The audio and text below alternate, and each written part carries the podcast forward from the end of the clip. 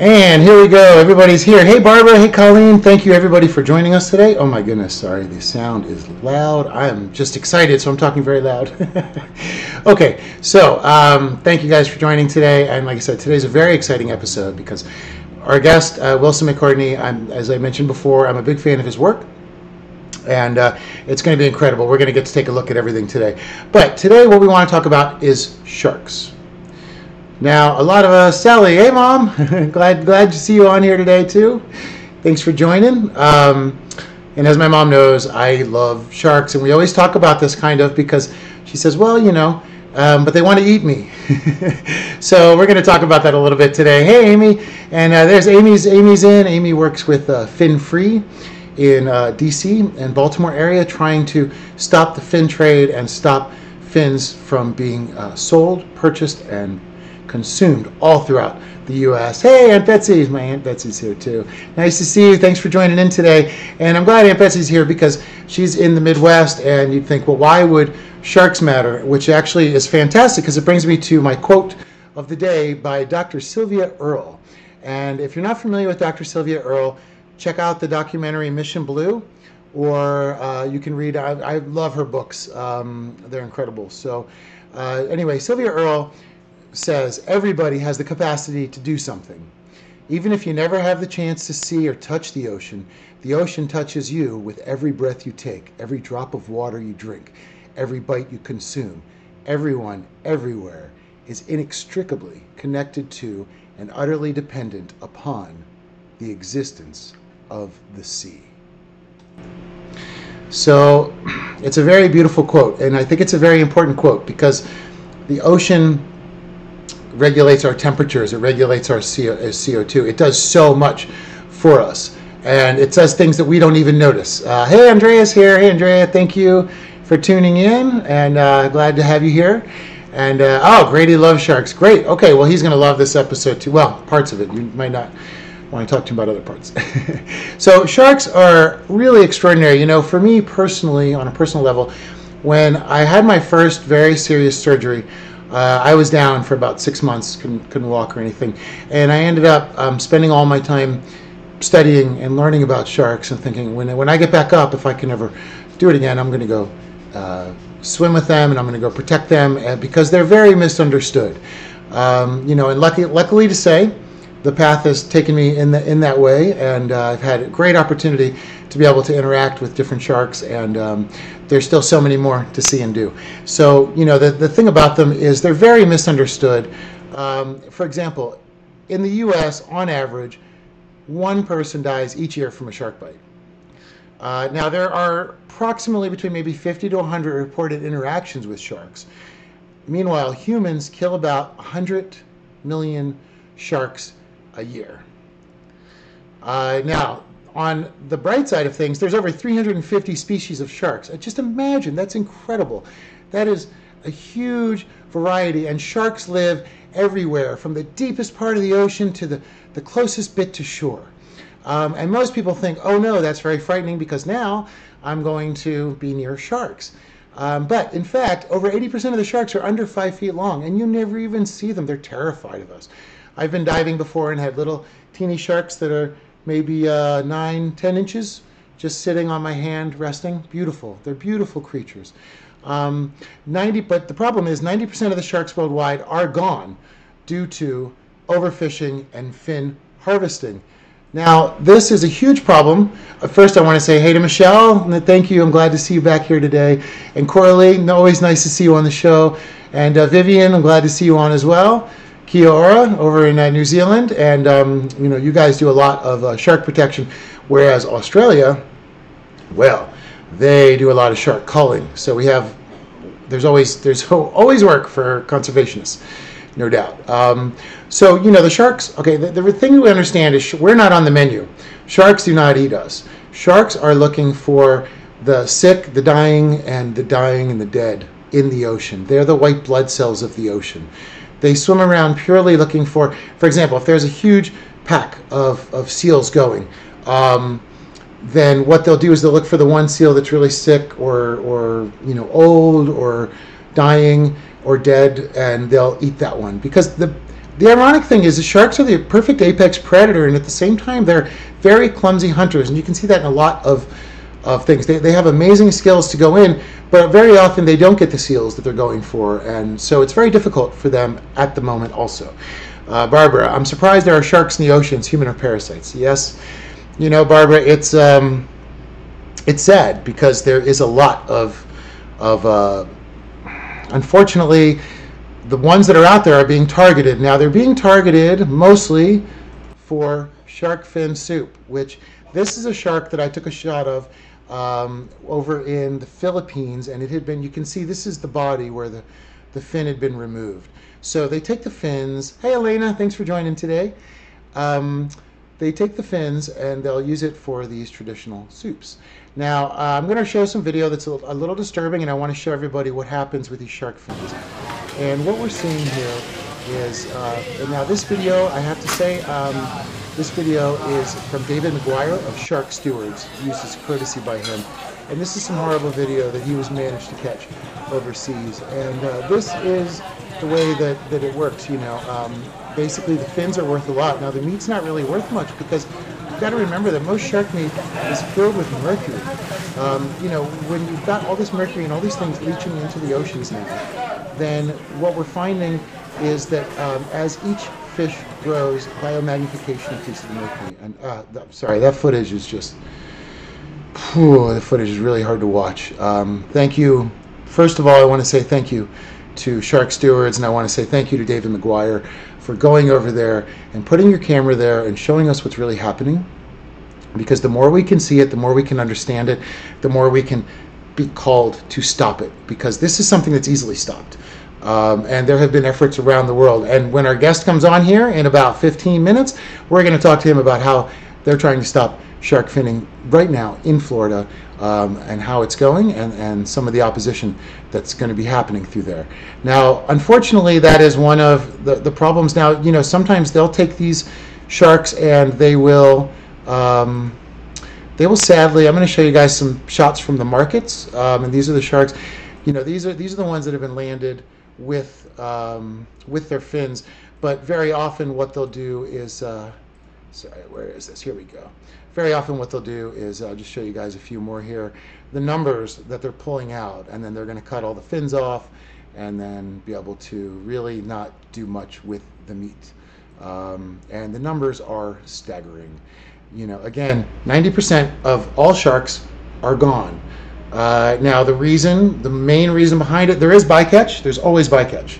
Bycatch is, is definitely an issue, and many sharks are caught with bycatch. But the problem is, is that um, when they when that happens, um, they are still finned and then removed. So I wanted to show, share with you all a video that I shot over in the Philippines. Now, this is when I was working with Earthrace, and we were with the Navy SEALs Special Ops teams, and we were actually boarding illegal fishing vessels. And this one, uh, just to give you guys an idea, this is a, a Philippine vessel. We're out in the middle of the ocean, and Vietnamese boats have come in and basically gone in. Now you can see the body of the shark here. Um, and what they do is uh, they, they chop it up. Um, let's see, come back in here. Here we go. So you get to see the body. And, you know, this is the problem. You, they've gutted it. You can see all the fins have been removed. And a lot of times fishermen will just land these things that look like, um, you know, they're, they're hard to tell. You don't know what the species was. You don't know exactly anything about it. So by the time it gets to this point, it's really difficult for regulation, which is why finning regulation is so important. Um, now this this fin, and you can see the top. There's that video piece again, and that's what it looks like when it's been removed from the body. Uh, very often the sharks are alive when this happens, and they actually will kick the shark. I'm not going to show you guys video of this, but they'll actually fin them while they're alive and then push them back off the side of the boat. And the sharks then try to swim and um, suffocate at the bottom of the ocean. You know, it's hard to gain sympathy for sharks because in our popular imagination, people are very terrified of sharks. Uh, and the reason is we, we use this term incorrectly. We use, uh, hey Sherry, thanks for joining. Um, thank you, and thank you. I really appreciate it. I always like to see you on the show here with us. Um, but I wanted to, to just send out a, a, personal plea if everyone can stop using the word shark attack. Um, Discovery Channel, Shark Week gets everybody all riled up. But in fact, there are no attacks. It's not intentional. We're not on the menu. They're on our menu and they need our help. We attack them. Again, under 100 people are bit by sharks, and over 100 million sharks are killed every year by humans.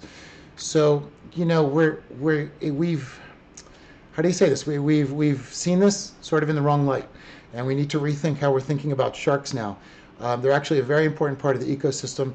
Again, they're not out to eat us, and we need to learn more about them because as our populations grow, and theirs dwindle and their food supplies dwindle and the oceans are dying and they're looking for more food, we're going to have more human shark interactions. So we need to know what to do because there are ways that we can avoid interactions and there are things that we should learn about them um, to understand them instead of just fear them. That's the key is if we can learn more about them, we won't fear them quite so much and we'll stop saying shark attack. Please, it's not an attack. They're exploratory bites. They don't have hands. So when they see something, they bite it and I know sometimes that can turn in uh, fatal, and it's very, very tragic when that does happen. But it's not intentional, and again, it's not a shark attack. Attack. The shark's not like get him. You know, um, it's basically like, is this a seal? Gross. This is. I don't want to eat this, and then he swims away.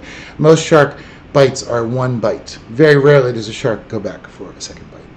So, I just want to give you all a very strong basis of, of you know where the, the basics of what the sharks are facing in the world right now. And what I want to do though now is defer to our, our guest today, Wilson McCourtney. And what I want to do is uh, Wilson was nice enough to send over a video uh, for us to play. So I'm going to share that with everybody right now. And then when we come back from watching the video, we'll talk to Wilson live. And remember, uh, for everybody that's just joining us for the first time today, you can write your questions and your comments on Facebook. You can do it on YouTube, and they will pop up here on the screen. So you have a wonderful opportunity to speak with Wilson or ask, uh, you know, uh, me questions. And I want everybody to be involved. Camilla says, uh, "Chris to be witnesses." Yeah, it's, you know, uh, Camilla, it's very difficult. You know, um, a lot of times especially when when it comes to the you know the shark finning um, stuff it's it's difficult and it's difficult because you know, there's also the aspect of, um, of fishing, and we're going to actually get into that when we when we get back uh, when we talk to Wilson. So here, I'm going to go ahead and pop this video on, and we'll be right back with our special guest.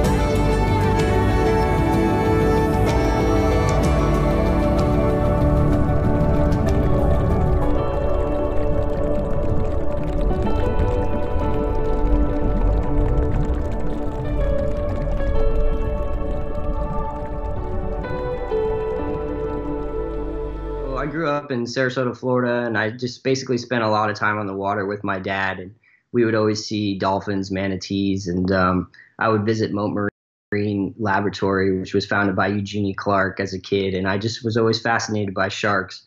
And um, I had a deep love for the ocean. You know. And uh, I would go down to the Florida Keys and snorkel and be on the reef and see sharks and fish, and it just captivated my heart. So I kind of uh, was trying to find my way in the world all throughout my 20s as a filmmaker, and I sort of came out of that fog when I turned 30, and I had to sort of take a deep look at what I really wanted to do with life. And um, you know, wildlife, you know, stole my heart from the beginning. So I, I really um, kind of decided to, you know, put all my attention into being a wildlife filmmaker and being a conservationist and trying to uh, fight for these beautiful, majestic animals.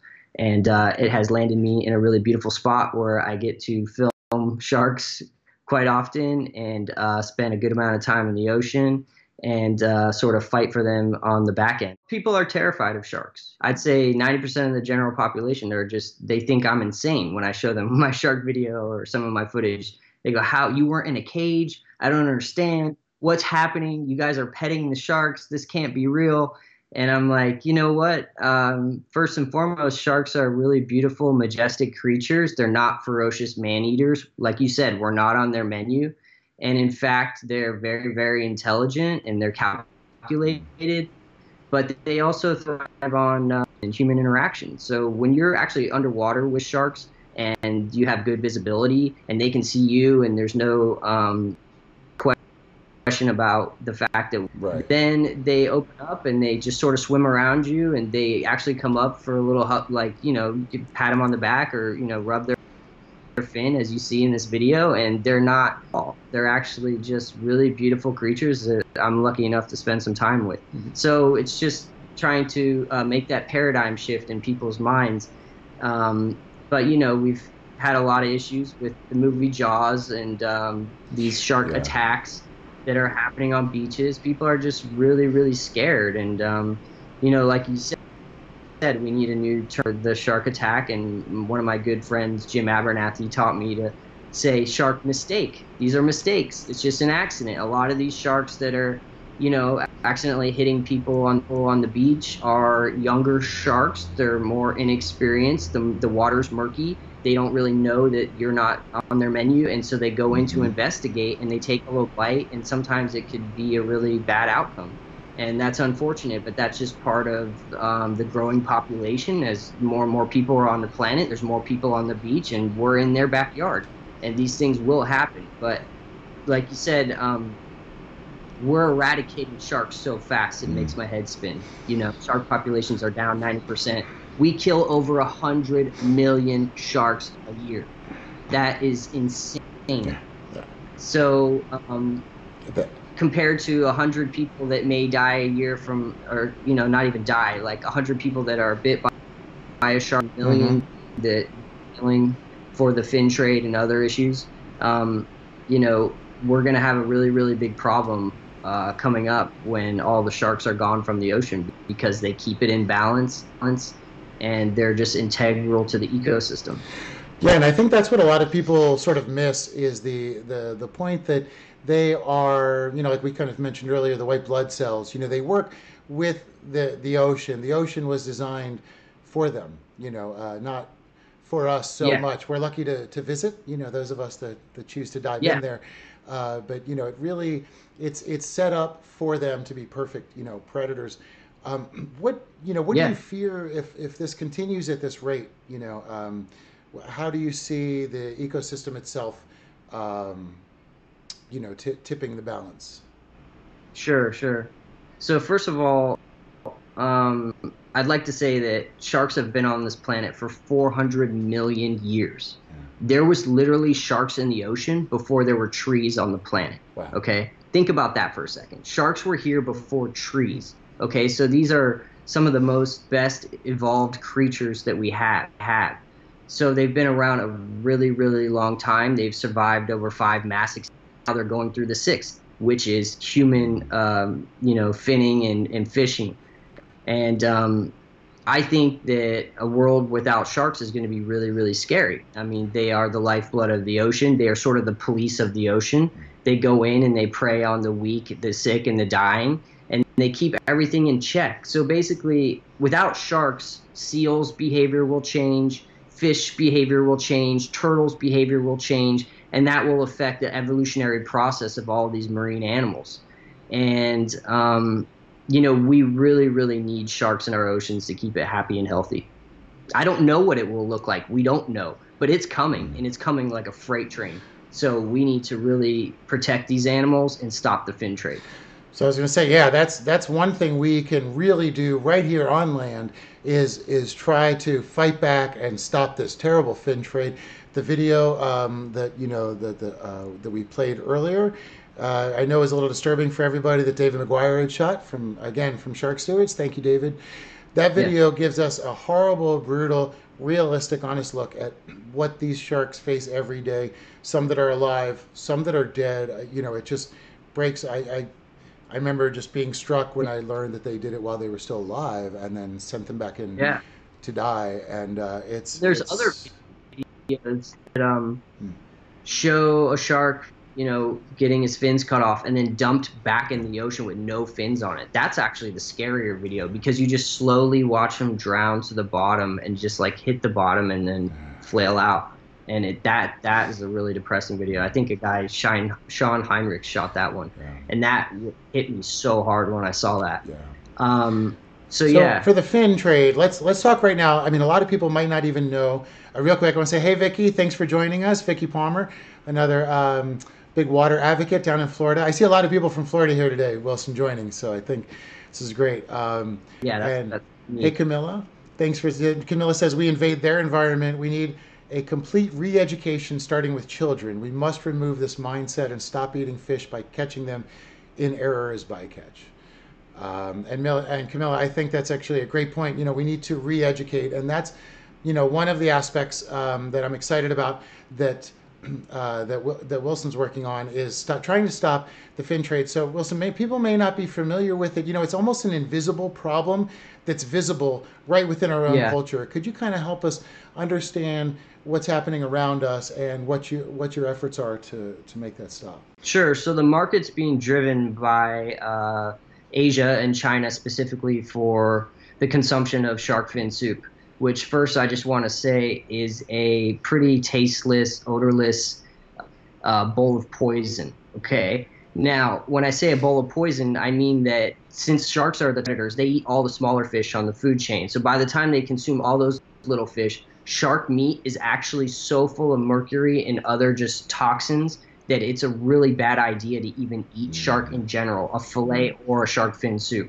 So um, it's a cultural thing with China, you know, um, it's a delicacy it's a status. They've been driving the fin trade for, I'd say, at least the past 30, 40 years. And what's happening is um, a lot of sharks are being caught in Latin and Central America. Mm. They're being finned, and then they're being shipped um, to the United States to be put on an airplane and flown to China.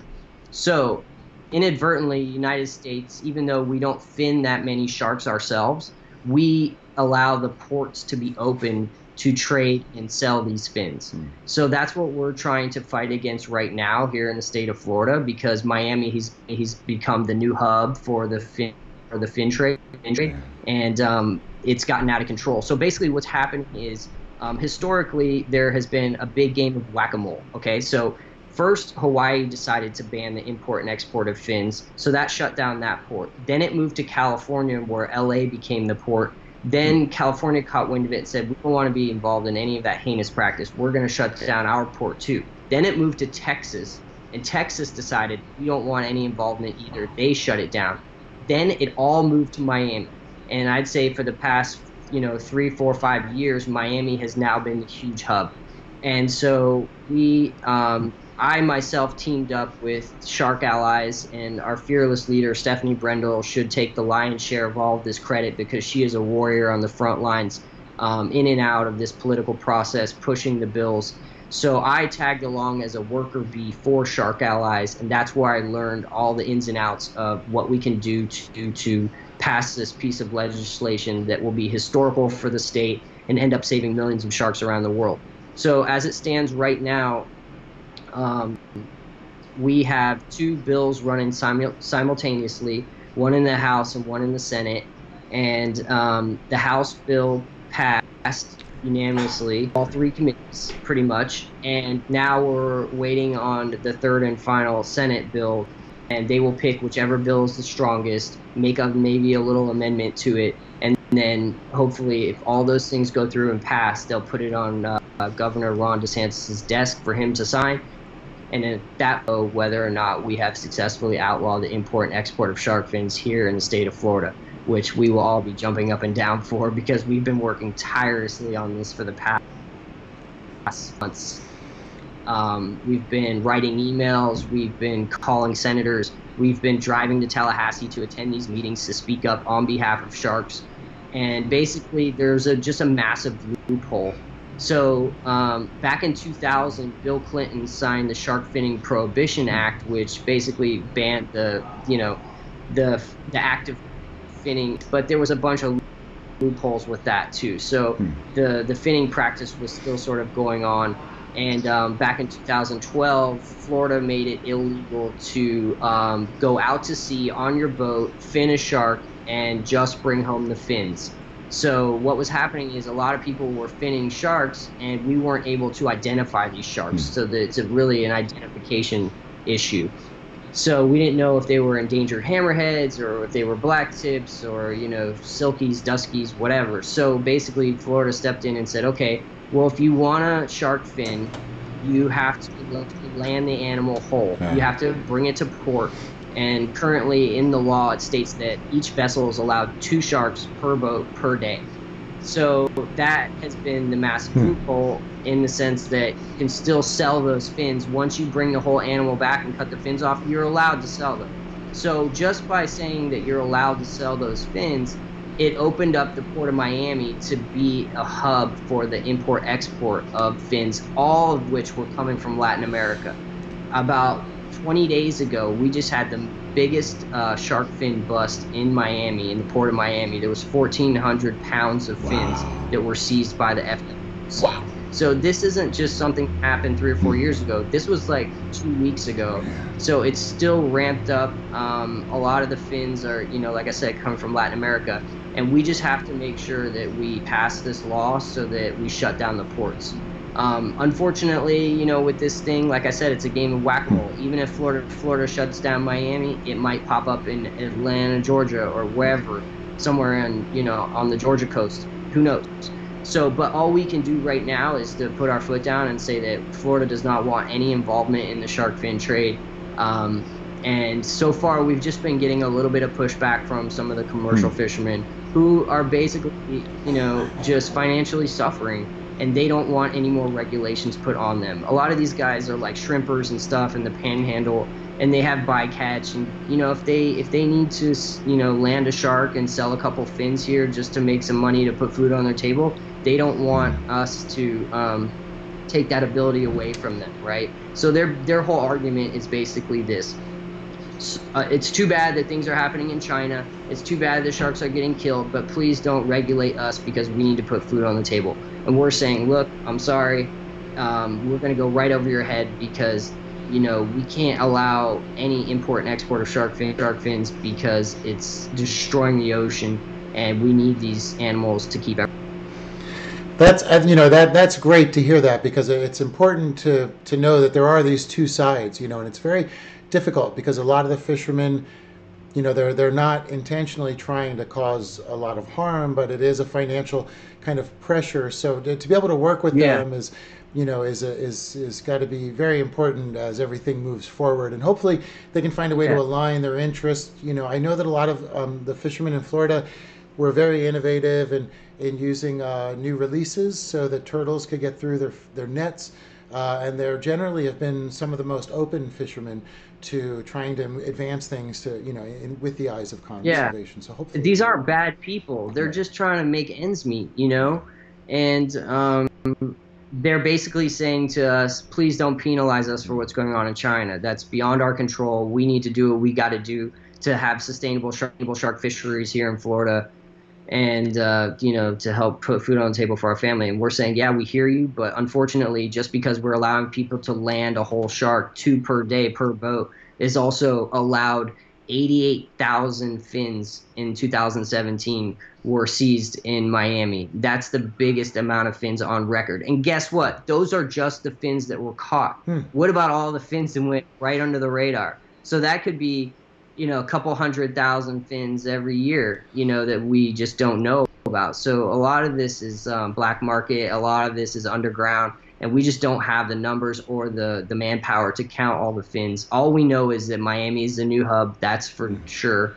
and that it needs to be shut down. And we're going to close this loophole and have a big victory for sharks, and all go on a massive shark dive and be happy and smile and pet some sharks and hang out. That's the way to celebrate. And you know, and Jupiter, Florida is very famous for having some of the best Yeah. shark diving in the world and where you can see some of the most amazing sharks, some of the most famous footage that everybody always sees, you know, uh, involve I think um, you know right in Jupiter and you, Jim Abernethy, and a lot Yeah. of you guys. And I do want to say Stefanie Brendl, uh, she is a force to be reckoned with. She runs Shark Allies. She's amazing. Uh, she's a friend of mine. And uh, Yeah. for those who aren't familiar with her, uh, she actually uh, was on Shark Tank and took Mark Cuban shark diving to sort of get uh, everybody a little bit less afraid of getting in the water with sharks. Because that, that's the big first moment you know and everyone thinks oh you're going to jump in and they're going to start eating you. But um, stefanie works tirelessly to change the image of sharks and also to stop finning. Um, so she's another one of my eco heroes and uh, i was always hoping to maybe get her on the show Yeah. one day but she's so busy Yeah, i she's haven't amazing. really been able to do yeah, she's amazing. she she had a hand in um, passing this bill in all those states. So she's just incredible, and I'd like to give a shout out to the other girls on her team team that are just incredible. Uh, Jamin, Shara, and Cassandra Scott. I mean, I've been taking direction from them, and they are just you know so passionate about this cause. And um, there's a lot of people working on this behind the scenes, and I'm just one of the lucky few that tagged along and uh, sort of documented the story for my future documentary called Fighting for Sunshine, which is about saving Florida wildlife and protecting our planet. So I was going to say, um, you know, that's uh, that's actually that's fascinating, and I wanted to talk to you about that because I know that you've been shooting and working on the documentary. So, um, and you know, with being somebody that's grown up in Florida and watched the change over all these years, uh, you know, what sort of what aspects are you trying to capture, or what you know, what brought you to this documentary, and uh, tell us a little bit more about what you, what you've been shooting with that. Yeah, so um, I've just been following my heart as far as which stories have been inspiring me, and I really wanted to make a film that was a celebration, celebration of nature and just show people all the biodiversity that we have here in Florida and why it's so special and why. And that's taken me along the journey with the shark fin bill and also the clean water movement because I was deeply affected and super emotional about the red tide outbreak in 2018 that washed onto our beaches here in Sarasota, where I'm from.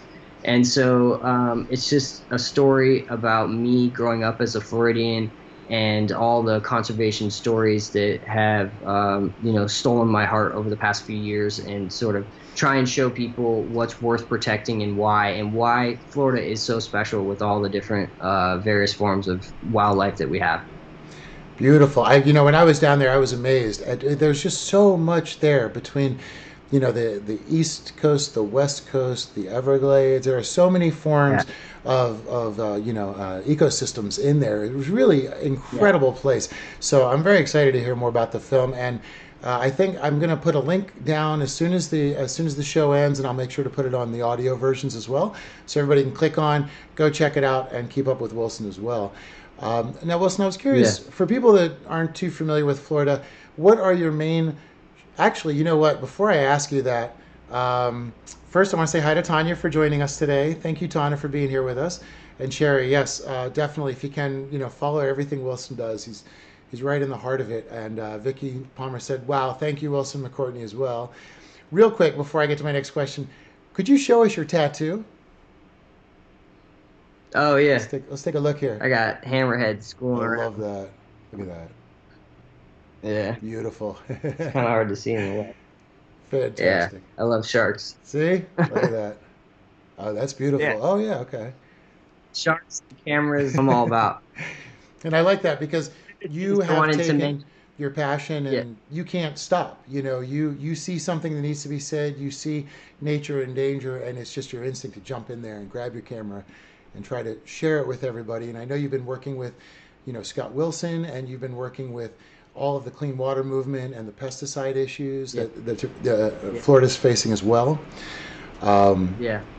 so you know, One of the, the things I would like to to mention about the shark fin bill Hmm. too, before we blow past it, is that um, we're not only saving sharks with this bill, we're saving our diving tourism industry. Okay, Mhm. so there's over 220 million dollars in revenue every year that's brought in from basically sharks for the diving tourism industry. People fly around all over the world to come to Mhm. Florida to see sharks. And if we keep finning and allowing them to be wiped off the face of the planet, we'll lose all of our revenue from that dives from those dive resources. So um, it's really a story about saving sharks, our, our diving tourism industry, industry, and um, how much more money it generates than people do uh, allowing commercial fishermen just to catch a few fins here and there. And stuff. That's a great point, by the way. You know, uh, that that is a big thing where a lot of places where they're running into endangered animals or they're running into major issues is to try to re-educate and go towards ecotourism dollars instead of Yes. just direct industry or extraction dollars. You know, and I think that's that's a great point. I mean, like I was saying, Jupiter, Florida is world famous. You know, when I first started diving, that's all everybody said. You got to go to Florida, go see the sharks, or go to the caves. Um, you know, but I, I've always Jupiter is actually a place I've never been able to dive, and so it's still on my, you know, top list because it's it's really some of the most incredible uh, interacting areas. Yeah, know? it's the Shark Highway. Okay, it's because of the Gulf Stream Hmm. runs right through there, and we have fresh water coming in through the Atlantic. And the sharks, it's their highway. They love it, and it's good visibility. It's always pretty warm, and it's super sharky, and it's amazing. I like the sound of when I surf. I don't like to hear the word super sharky, but when I dive, I do. you know? Yeah, exactly, exactly. What um so now in Yeah. Florida, I'm really curious what kind of sharks are there localized or you know, do you know what kind of sharks that the fishermen are targeting and are any of those in the area around you guys endangered? Yeah, um, we have a ton of sharks here in Florida, which makes it really fun and exciting. Um, we have a large black tip population. We have silkies, duskies, lots of bull sharks, uh, occasional tigers, um, hammerheads, and um, some reef sharks, obviously down in the Keys. So um, there are, you know, a bunch of sharks that are on a list uh, CITES list that um, need extra protection because we're just not seeing too many of them anymore.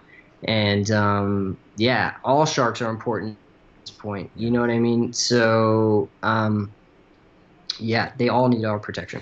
Um, Camilla wanted to say, make sure that Wilson knows we say well done if you can't see the comments. Uh, a lot of people are very excited about Thanks. about the work that you're Yeah. doing there, and um, Awesome. it's- So, yeah, amazing. The list keeps changing. You know, Eric, Mm. the list for the sharks that need need extra protection keeps changing. The Mako shark just got put on the CITES list, so that was big and huge. Um, blue sharks definitely need our need our help, and um, the great hammerhead.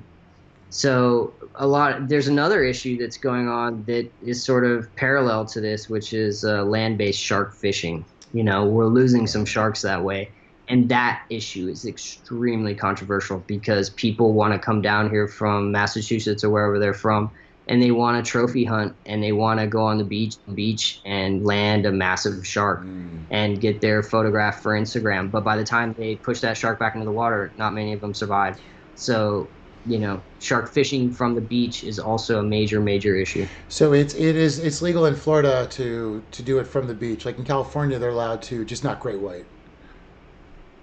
Yeah well, I should hope not Uh, I don't even know if we can catch a great white, but um, yeah, Hmm. we you know the FWC just put stricter regulations on uh, what people can and can't do from the shore and from the pier, so that's great. But we've we've been watching these horrific videos over the past ten years of people just um, mishandling sharks, and then unfortunately those a lot of those sharks they look big and ferocious, but they don't survive that fight. You know these fights can be two hours long for a big tiger shark and stuff, and by the time uh, these people stand on their head and pull their jaw back. I don't know if you've seen the I videos. saw that most recent know, one. to send was- It's like some frat boy mentality. I don't understand it. But by, but by the time they put the shark back, a lot of those sharks don't survive. So that's super sad and it's hard to watch. But um, you also don't want people chumming the waters, Right. you know, close to the beach. Do, do you want to take your kids to go swim at a beach where there's a bl- bloody chum bucket 100 yards out past the buoy? I don't think so. Sharks into a public place, so that's hazardous. Um, and also, you know, fishing them from a pier isn't great either because they're chumming all over the pier. Right. They have a ton of lines in the water. They catch a fish, and some of these piers are 50 to 100 feet up. By the time they pull that shark all the way up that 50 to 100 feet, and they take the hook out and they get their picture and they high five their buddy and then they take a swig of their beer and they throw it overboard, that shark's not going to make it.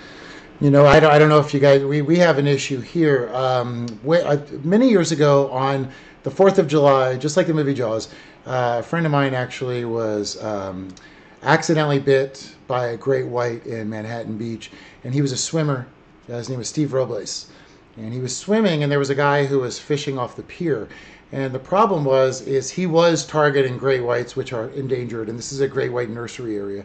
And you know, when they're first, when they're Yeah. younger, what they do is they look down and they just eat skates, rays, things off the ground until they're old enough to learn how to be able to also hunt in an upward fashion. So a lot of them are very much around us all the time, but they're just staring at the bottom. So this guy had his traps down at the bottom and caught it and then entangled the guys as he was swimming. He's like a long distance swimmer. And the guy got bit by that. But that became a major issue um, out here because what we found is that people were fishing off the pier and then struggling and then taking them down and walking down to the beach where it was legal to land them. Um, and it was just this horrible loophole that they had found, kind of found a way to, to get around. You know, there's certain string you're not allowed to use if it's too heavy because it's meant for certain types of bigger sharks. Um, we have kind of those regulations here, but it Yeah. still doesn't stop, you know, the, these people. So I think, you know, I'm, I'm glad to hear that the, the regulations are getting stronger because there needs to be, you know, more done. And, and it comes back to that horrible idea of us wanting to tame this, you know, ferocious beast. And, you know, people think it's, you know, and if they only knew how um, to themselves and frightened and timid sharks are. I've been on shark diving expeditions around Catalina Island. Um, you know, we got to go with Ocean Ramsey and a few people, and we couldn't even find any. And we were out there, and we were in a very distant, remote area. We were chumming. Sharks are so shy uh, that you're lucky if you ever get to see one when you're in the water. Yeah. They have amazing sensory uh, built into their bodies and their system. So they'll come swim up to check you out. But other than that, they want to be left alone and, you know, on a scuba dive or something like that. So they're not seeking to, to, to hunt you out, you know, and they are shy in that way, for sure. Do you have a favorite shark that you like to see when you're underwater? Yeah, I love hammerheads. You know, hammerheads are my thing, you know. My bucket list dive is to go to the Galapagos and see them schooling like that, you know. Incredible. Yeah, me too. yeah, we may have to make that happen. That sounds like a, yeah, that's an adventure I would love to have. Yeah. That and to go down to the Cocos. Um, Yeah. One thing I also I'd like to mention is that um, so by Oceana's report that there's hundred million sharks per year that are dying. 70 million of those sharks are being sold and transformed through the uh, fin trade. Mm. So that leaves 30 million sharks uncounted for. So where are those sharks and what are they doing? Where are they going? So one of my, my heroes, um, this whole conservation world, as far as filmmakers go, is Rob Stewart, and so he's got an amazing, amazing film out called Sharkwater Extinction and Shark Water. And unfortunately, we lost him in a really tragic dive situation uh, a couple years ago. But he touched on a really interesting fact that there's 30 million sharks that are uncounted for, and it's and he did a lot of research, and under his uncoverings, he found out that sharks are um, not only being sold for the fin trade, but they're being put into cosmetics and pet food. So they are, um, you know, fishing sharks for their liver oil, Hmm. which people use for lipstick and stuff like that. So if women are out there and they're listening, make sure when you're buying beauty products and cosmetics, it's squalene free.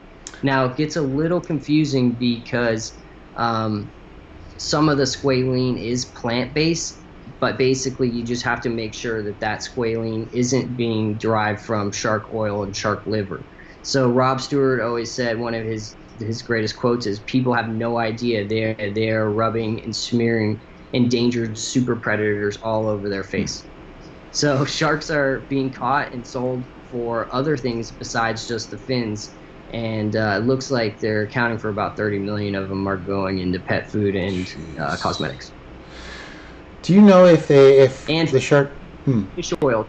Sometimes fish oil, like the supplement, can be uh, straight shark oil, which is not good for you because that has a ton of mercury in it too. So be careful about some of these products that you're buying. They could be uh, filled with sharks if it says squalene. Squalene. Okay, that's great to know. That is that that's a tricky one. You know, that's that's true. Yeah. Some people look at the ingredients, they just give up at the, the third word that makes no sense. You Yeah, know, so. well, they disguise it with a different name. They would never put shark oil on it because you wouldn't use that lipstick on your lips, probably. Um, for pet food, that's but frightening there's a too. great girl named so much. Yeah, there's a there's an amazing girl named Shark Guardian Mel who was friends with Rob Rob Stewart, who is leading a campaign to get Mac to stop using uh, squalene in their lipstick. She has been successful with that, although I'd have to follow up. Fantastic. Oh, that's great. Yeah, I'll have to check that out because that's that that's actually a very important aspect, you know. Um, and and at the moment, it's hard to find websites that have a lot of resource on what to do. And again, I do want to tell everybody go to sharkallies.com, right? And that that Yeah. is one of the best resources where you can learn all about sharks. You can watch incredible videos. There's a lot of educational material, and as we had said earlier, you know, the re-education is the important part. And I like that Shark Allies works so hard to re-educate on a one-to-one level. And I like that you're out shooting documentary and shooting film so you can help educate on also a larger level because you know without people like rob stewart we wouldn't have known what was happening um, you know i remember his documentary really also inspired me to just stop doing what i was doing and try to make a difference. And he was one of you know shark Yeah. water was one of the um, one of the really pivotal films in that you know and, and and especially to see the misunderstood aspects of it. And you know it just it just kills me to see discovery continuing with shark week. And i mean it's nice to see people get excited about sharks but it's sad to see them get excited about the wrong aspects of them. I think there's a reverse um, uh, anthropomorphism of you know where what we do is we say well don't give them human personalities but then we give them what we like from our human personalities. So that's why people use the word shark attack because they think it's a hunter and it's this big you know like this macho hunting thing. But in fact it's kind of you know um, i think somewhat the opposite where they're very timid and they're just trying to eat. And you know we've seen a lot of great videos where the sharks can't even get the seals and uh, you know they don't always Yeah. succeed so people have this big misconception of them and uh, you know I, Yeah, it's sensationalized. You know, I I love Shark Week too because um some of those filmmakers and those cinematographers are my heroes. Yeah. You know, Andy Casagrande and Joe Romeiro and those guys. I, I always watch Shark Week and I uh, DVR it, so I record it. But as soon as I see an episode on there about an attack, I immediately Mm-hmm. delete it. I only watch the stuff with Andy Casagrande and Joe Romeiro. You know? his work is great yeah Um, you just have to be. Yeah, once you're informed and you're well educated about the subject matter, you can kind of pick and choose what you're willing to digest. And, um, you know, sharks are an easy target, Mhm. right? They are big and scary, and they have these massive teeth in this historical context of being these man eaters. So it's very easy for a network to pick up on sharks and sort of put them in this light where it's sensationalized and it will, you know, scare people. And then they get good ratings because for whatever reason humans have this morbid curiosity about shark attacks and stuff like that. And it's just the same thing as why you know the news channel will will show a, a horrific car accident on TV because people will stop and look. Mhm. and it's the kind of the same thing with sharks it's a good point you know that's a very good but point I'm going to continue to keep making these videos where I show the beauty of Yeah. sharks and how majestic they are and how just, um, you know, they kind of like a little bit of human interact- interaction and affection and how you can free dive with them with just a snorkel and some fins and be right there with them for hours and hours and at a time. And nothing bad will happen to you. You know, that's my way of giving back and changing the, the, the paradigm shift. I love that. And watching the video that you shot, you can see the love that you have for them in there. You know, it comes across through your lens.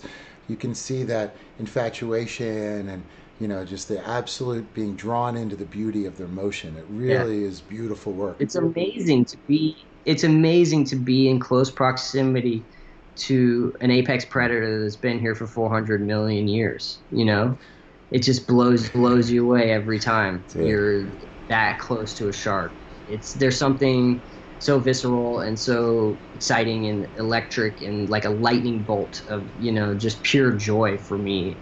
You know, to be I just feel so grateful to be in the ocean with my camera and with those sharks and those amazing people that run those dive operations. Shout out to Shark Addicts; those guys are cool, and the Florida Shark Diving crew too, out there in Jupiter. They all do great work where they, you know, drop people in the water with these sharks, and um, one one group at a time, they're changing people's minds and showing them that they're really beautiful, and you can spend time with them, and you don't have to be scared. I love that. And you know, I we we are lucky that you're out there with your camera with everybody doing this too because you're giving us a window into a world that a lot of people don't get to look into and the more we can see it, the more we can understand it. Those of us that are landlocked, um, you know, and I think it's just some of the most important work that can be done. So, you know, I from my side also want to thank you and Shark Allies for all the work you guys do because it's tireless. You know, it's it's nobody's paying you to do it. You know, you do it because it's from your heart and yeah. you know that it needs to be done. And, yeah. you know, you know that your kids want to have a decent environment in the future. And all, every step that we take is an important aspect to saving the future for them. Um, Amy says, I love sharks so much and love that you've devoted so much to protecting these precious and amazing creatures. Thank you. People need to be educated so that they can participate in helping sharks. Um, which brings me to my next point. How so if people are watching right now and they say, "What what can I do to get involved? I'd like to make a difference somehow." Um, you know, where where would you recommend that people jump in and, and give a hand?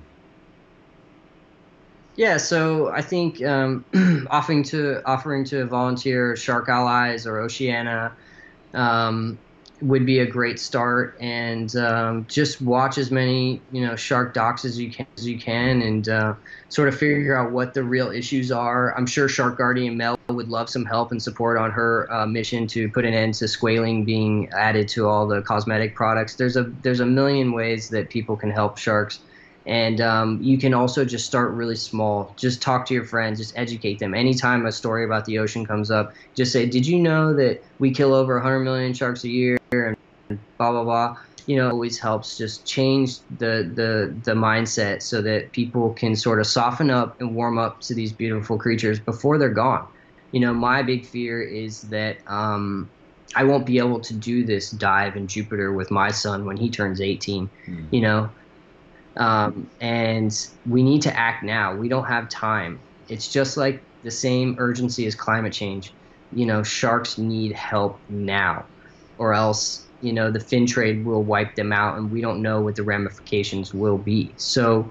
Um, there's a lot of little steps that you can you can do. Uh, you can just go to the beach in plastic. You know, yeah. anything will help. It's a good point. You know, just from it picking up any plastic, like you know, as surfers, we have a rule you have to pick up a bunch of plastic before you go in and when you're coming back out from the water as well. Yeah, that way you have good karma and you actually get the wave. exactly, exactly. Before you enter the ocean, you have to show a little respect, one way or the other. Always, yeah. you know, because it, it is a living entity yeah. and it's such its own universe. And I think that's another aspect where people yeah.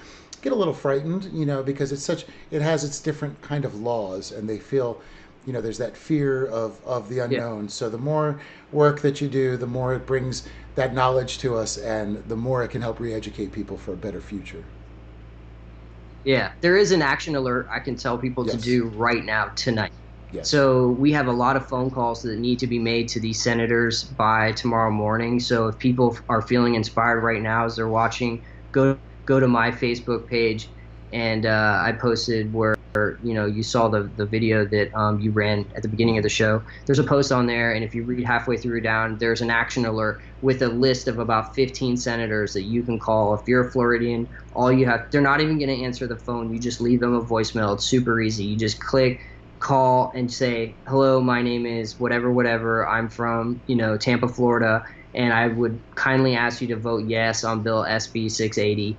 And so, um, by making all those phone calls, even though nobody's answering, they are being recorded and documented, and that is forcing these legislators to, you know, support our bill. So you can do that immediately tonight. Um, I've probably called 30, 40 senators in the past days, and it's you 10 minutes total, and you can get through a list of about 15 people, and in the end, you're like, okay, I did something today you know, every day is a new day, and that just feels like a good good win win for everybody. I like that. I like that, and you know, I, it's the, the sharks really need this, and they really need your, you know, what you're doing. Yeah. So it's again, you know, and a lot of people are saying thank you so much, um, you know, and a lot of people are very appreciative. I think on on behalf of the sharks because. You know, uh, SB 680, support the bill. That's what Sherry says. Yeah. Yes, Sherry. And Sherry, yeah. um, just to make sure, you know what Wilson was saying, and Michelle, everybody, Michelle said she will do, which means she's going to start making the calls. So everybody that's watching, please go to Wilson McCourtney's page. I have it on the um, on the initial ad for this. I will put it back on as soon as we end the, the podcast, or you can just look him up and go on there. He's got all the information listed. Make those phone calls. Your voice is important. We can make a difference. And you know, Wilson, one thing you were saying that was important is one big way we can change the future is by always talking. If people bring up the ocean, tell some real stories. Bring in some, you know, give them something to that they can learn yeah, about yeah. instead of just the things that they're always hearing from Jaws and from the, the media and all these things. You know, and I think it's important because we are in a time where with the internet we are all the knowledge that each other needs to learn from and move yeah. forward. So, you know, it's important that we educate ourselves and it's important that we help educate everybody around us for the love of each other and for the love of the planet. So I, I, I really. Exactly. And just go diving, go snorkeling. You don't have to go on one of these crazy shark dives in Jupiter or whatever. You can take your kids down to the Florida Keys and just go to Pennekamp and go on a little snorkel and show them the coral reef. You're going to inspire your children to be ocean conservationists just like me and Eric. And that is where the big change will come. It all has to do with the next generation. Absolutely. And in Fighting for Sunshine, my film, at the end, I am going into a scene where I'm talking about handing off the planet to the next generation. And that's really the key here. I have two young boys, and, and um, basically, my my big uh, dream in life is to make sure that when they're adults and they have their own family, they can still take their kids out and uh, see some gorgeous wildlife here in Florida the way I do. Oh, that's beautiful. I, I have a feeling they will with all the effort that you guys are putting in. So. Yeah, I can tell you one thing they're going to see on a dive. They're going to see a lot of plastic, so that's a different issue. right. You know, so we're one at a time. But there's a there's a lot of young uh, new activists that are coming up, new shark lovers, new ocean conservationists, and they're incredible. And I've filmed with a few of them um, in the end of my documentary. So hopefully you guys will be able to meet those kids on the screen and just get inspired by them. And like I said, just take your kids diving, take your kids hiking, get them in nature, whatever it is. You know, take them to the beach more often and uh, pick up some plastic and go for a swim and have fun. Exactly. Exactly. Let them go enjoy it. You know, I mean, there is nothing yeah, like yeah. that feeling of, of getting in there and, and seeing it. And like you said, you can snorkel. You don't even have to go very far, you know, and you can exactly. see all kinds yeah. of beautiful other world, you know, exactly. and it, yeah. yeah, and it's, you know, now is an important time that we need to not be afraid of that other world and we need to bring that other world into us because we are destroying it in so many different fashions um, but you know, the one thing we need to do right now is to help the populations, especially of these endangered animals, but to help the populations rebound, and they can. And by the bill that you're working on, uh, it's going to help because that is going to give them a chance. It's going to give the population a break from the pressures that are just driving it into extinction right now. And again, I want to really thank you for all these efforts because you are changing the future. Yeah, Mother Earth is very resilient. Yeah you know she will bounce back but she needs grace and she needs time and she needs us to hit the pause button on all these destructive behaviors that we have. So that's the hope. That's the good news news. You know it's re- it's really easy for conservationists to get bummed out and depressed. Like every time you turn around there's some other issue that's just heinous and disgusting and just like rubs you the wrong way. But really we just have to keep our eyes on the prize exactly. and and know that um, if we do the next right thing, uh, we'll give Mother Earth that grace and that time to heal, and then things will bounce back rather quickly. You know, and I I think that's I love how you said that too because it will it will come back. You know, if we can just find ways to not just to leave it alone you know and we there's so many great examples of fish populations that have resurged and you know watching mission blue i really liked how sylvia earle talked about and i always talk about this in, in conservation in all aspects we need hope spots you know they're not hot spots they're hope spots because yeah. They are re, they can rebound and we have to we are led to believe in a lot of ways that we can't do anything to help the environment maybe we can vote somebody in or whatever but in fact we actually do have the power to make a big change and you know what we need are just uh, answers and solutions or ideas. And I think that that's very important. Too often it is a doom and gloom kind of conservation approach. It's just too easy for so many people. And uh, you know, I think what I like is that you're focused on the hope spot as well. You know, finding solutions and yeah. finding handles to let all of us come in and, and help with the problem and help lift it up and, and change it. Yeah, because yeah, it's all hands on deck right now we need everybody involved. We need to care about the plant, and um, you know, it's it's the best playground in the world, really. The ocean and all the beautiful nature that we have here in Florida. So it's a win-win for everybody. And you're just gonna look back at your life when it's all said and done. This is the big takeaway for me is that I, I this is what gives me strength to fight every day. I always say I want to look back at my life when it's all said and done and said I showed up to make a difference and I'll be the most proud of that. It won't be how much money I made or how big of a house I had or how many SUVs in the driveway. It'll be did I help sharks? Did we pass this legislation? Did I, you know, was I very vocal about, you know, ocean conservation? Those will be the things that I'll remember. And I think rings true for most people on the planet as well. Perfectly said. Yes, beautifully said. I agree 100%. That's going to be, you know, that is the most important. Um, I just I see Molly says uh, support your work and we'll definitely call. Sherry said it's time to become a hyper activist. Get involved and love nature. It's the only thing we can truly leave to our children. And uh, Mitch Michelle says upsetting when many continually said the planet is dead. Yeah, and that's the thing is people are too focused on that negativity. So, you know, everybody, uh, I'm very excited. Make sure to go to Wilson's page. He's a very inspirational filmmaker and he's got a positive outlook and one of the many solution offerers out there and one of the best conservationists. And I know, as I said, Wilson, I'm a fan of your shooting, I'm a fan of your work, and I can't wait to see this documentary also. And everybody, make sure to um, to go to that link and go check out that documentary as well. We're all going to be waiting to watch it, and it's going to be important because we need these kinds of conversations happening. So I just wanted to thank you again for all your work. And thank you for being on the show today, man. I learned so much from talking to you today. Um, and that's the most incredible part about conservation. There's always more to learn, you know? Yeah. Yeah. It was super fun. All right. Thanks a lot, man. Talk soon. All right. And there we are, everybody. It was an incredible, incredible show today. I couldn't believe we had Wilson McCourtney on please go to his web, uh, go to his uh, Facebook page, or go to his um, Dream Reef Cinema website because it is some of the most beautiful work you will see. Um, it, absolutely incredible, and the guy has so much passion, and he's making a change. So. And Michelle, thank you. Um, and yes, uh, Mitch sent Wilson a friend request. Great. Oh, hey Kim, nice to see you. And uh, yeah, Kim, if uh, I don't know if, if you guys have been able to check out the whole episode or not, but Wilson did have a call to action. And again, if everybody can go this evening to Wilson's Facebook page, check out what's happening with this shark finning bill, call these senators, put some pressure on them. Remember, he is offering solutions. So what he's saying is, you know what, we can stop this, just make these phone calls.